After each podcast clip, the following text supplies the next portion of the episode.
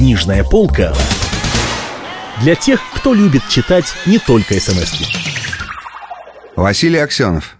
Остров Крым. У микрофона Кирилл Кальян. Последние годы на студии Paramount он запустил подряд три блокбастера.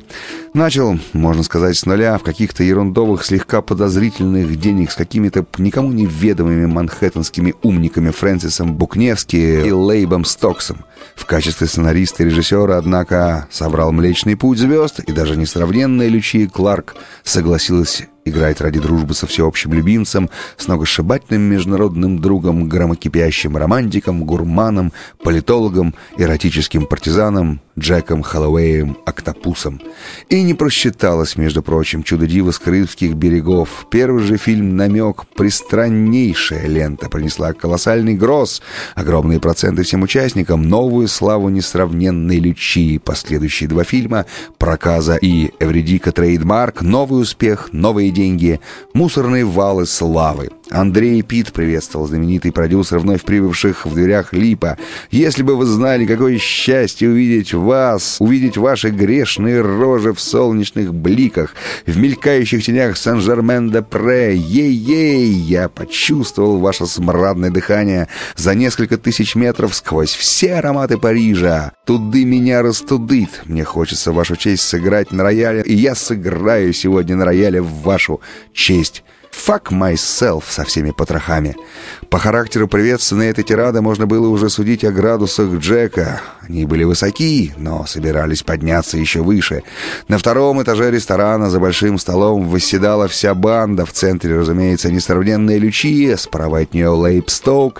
Стало быть, нынешний ее секс-партнер слева Фрэнсис Букневский, то есть партнер вчерашний, по более отдаленным орбитам красавец Крис Хансен, ее партнер по экранной любви, а рядом с ним его супружник, лысый губастый Макс Рутен. Потом камерамен Володя Гусаков из новых советских иммигрантов со своей женой, почтеннейшей Матроной Мирой Лунц художницей, а также неизвестная девушка, обязательный персонаж всех застолья Октопуса.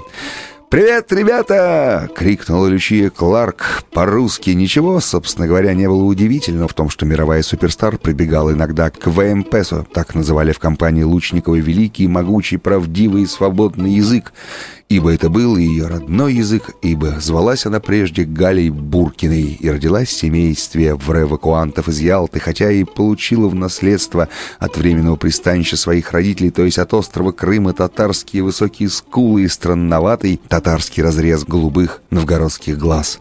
Что поделаешь, садовник Карим часто в жаркие дни сквозь пеструю ткань винограда смотрел на ее маму, а мысли садовников, как известно, передаются скучающим дамам на расстоянии.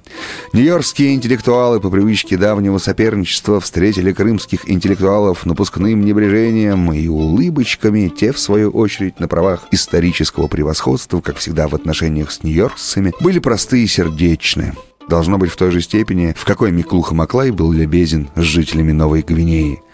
Хеллоуэй стоял чуть в стороне, углубившись в огромную винную карту, почесывая подбородок и советуясь с немыслимо серьезным, как все французские жрецы гастрономии, метрдотелем. «Да чего же живописен», — подумал Лучников об Октопусе. Он всегда был выразителем времени той группы двуногих, к которой в тот или иной момент относился. В 50-е годы в Англии, где они познакомились, Октопус был бы как бы американской морской пехотой. Прическа крюкат, Агрессивная походочка, в 60-е гулял с бородкой а-ля Телониус Монк, да и вообще походил на джазмена. Пришли 70-е, извольте, Полуседые кудри до плеч, дикой расцветки майка обтягивает пузо жилетка из хиповых барахолок, чудак-миллионщик с Беверли-Хиллз.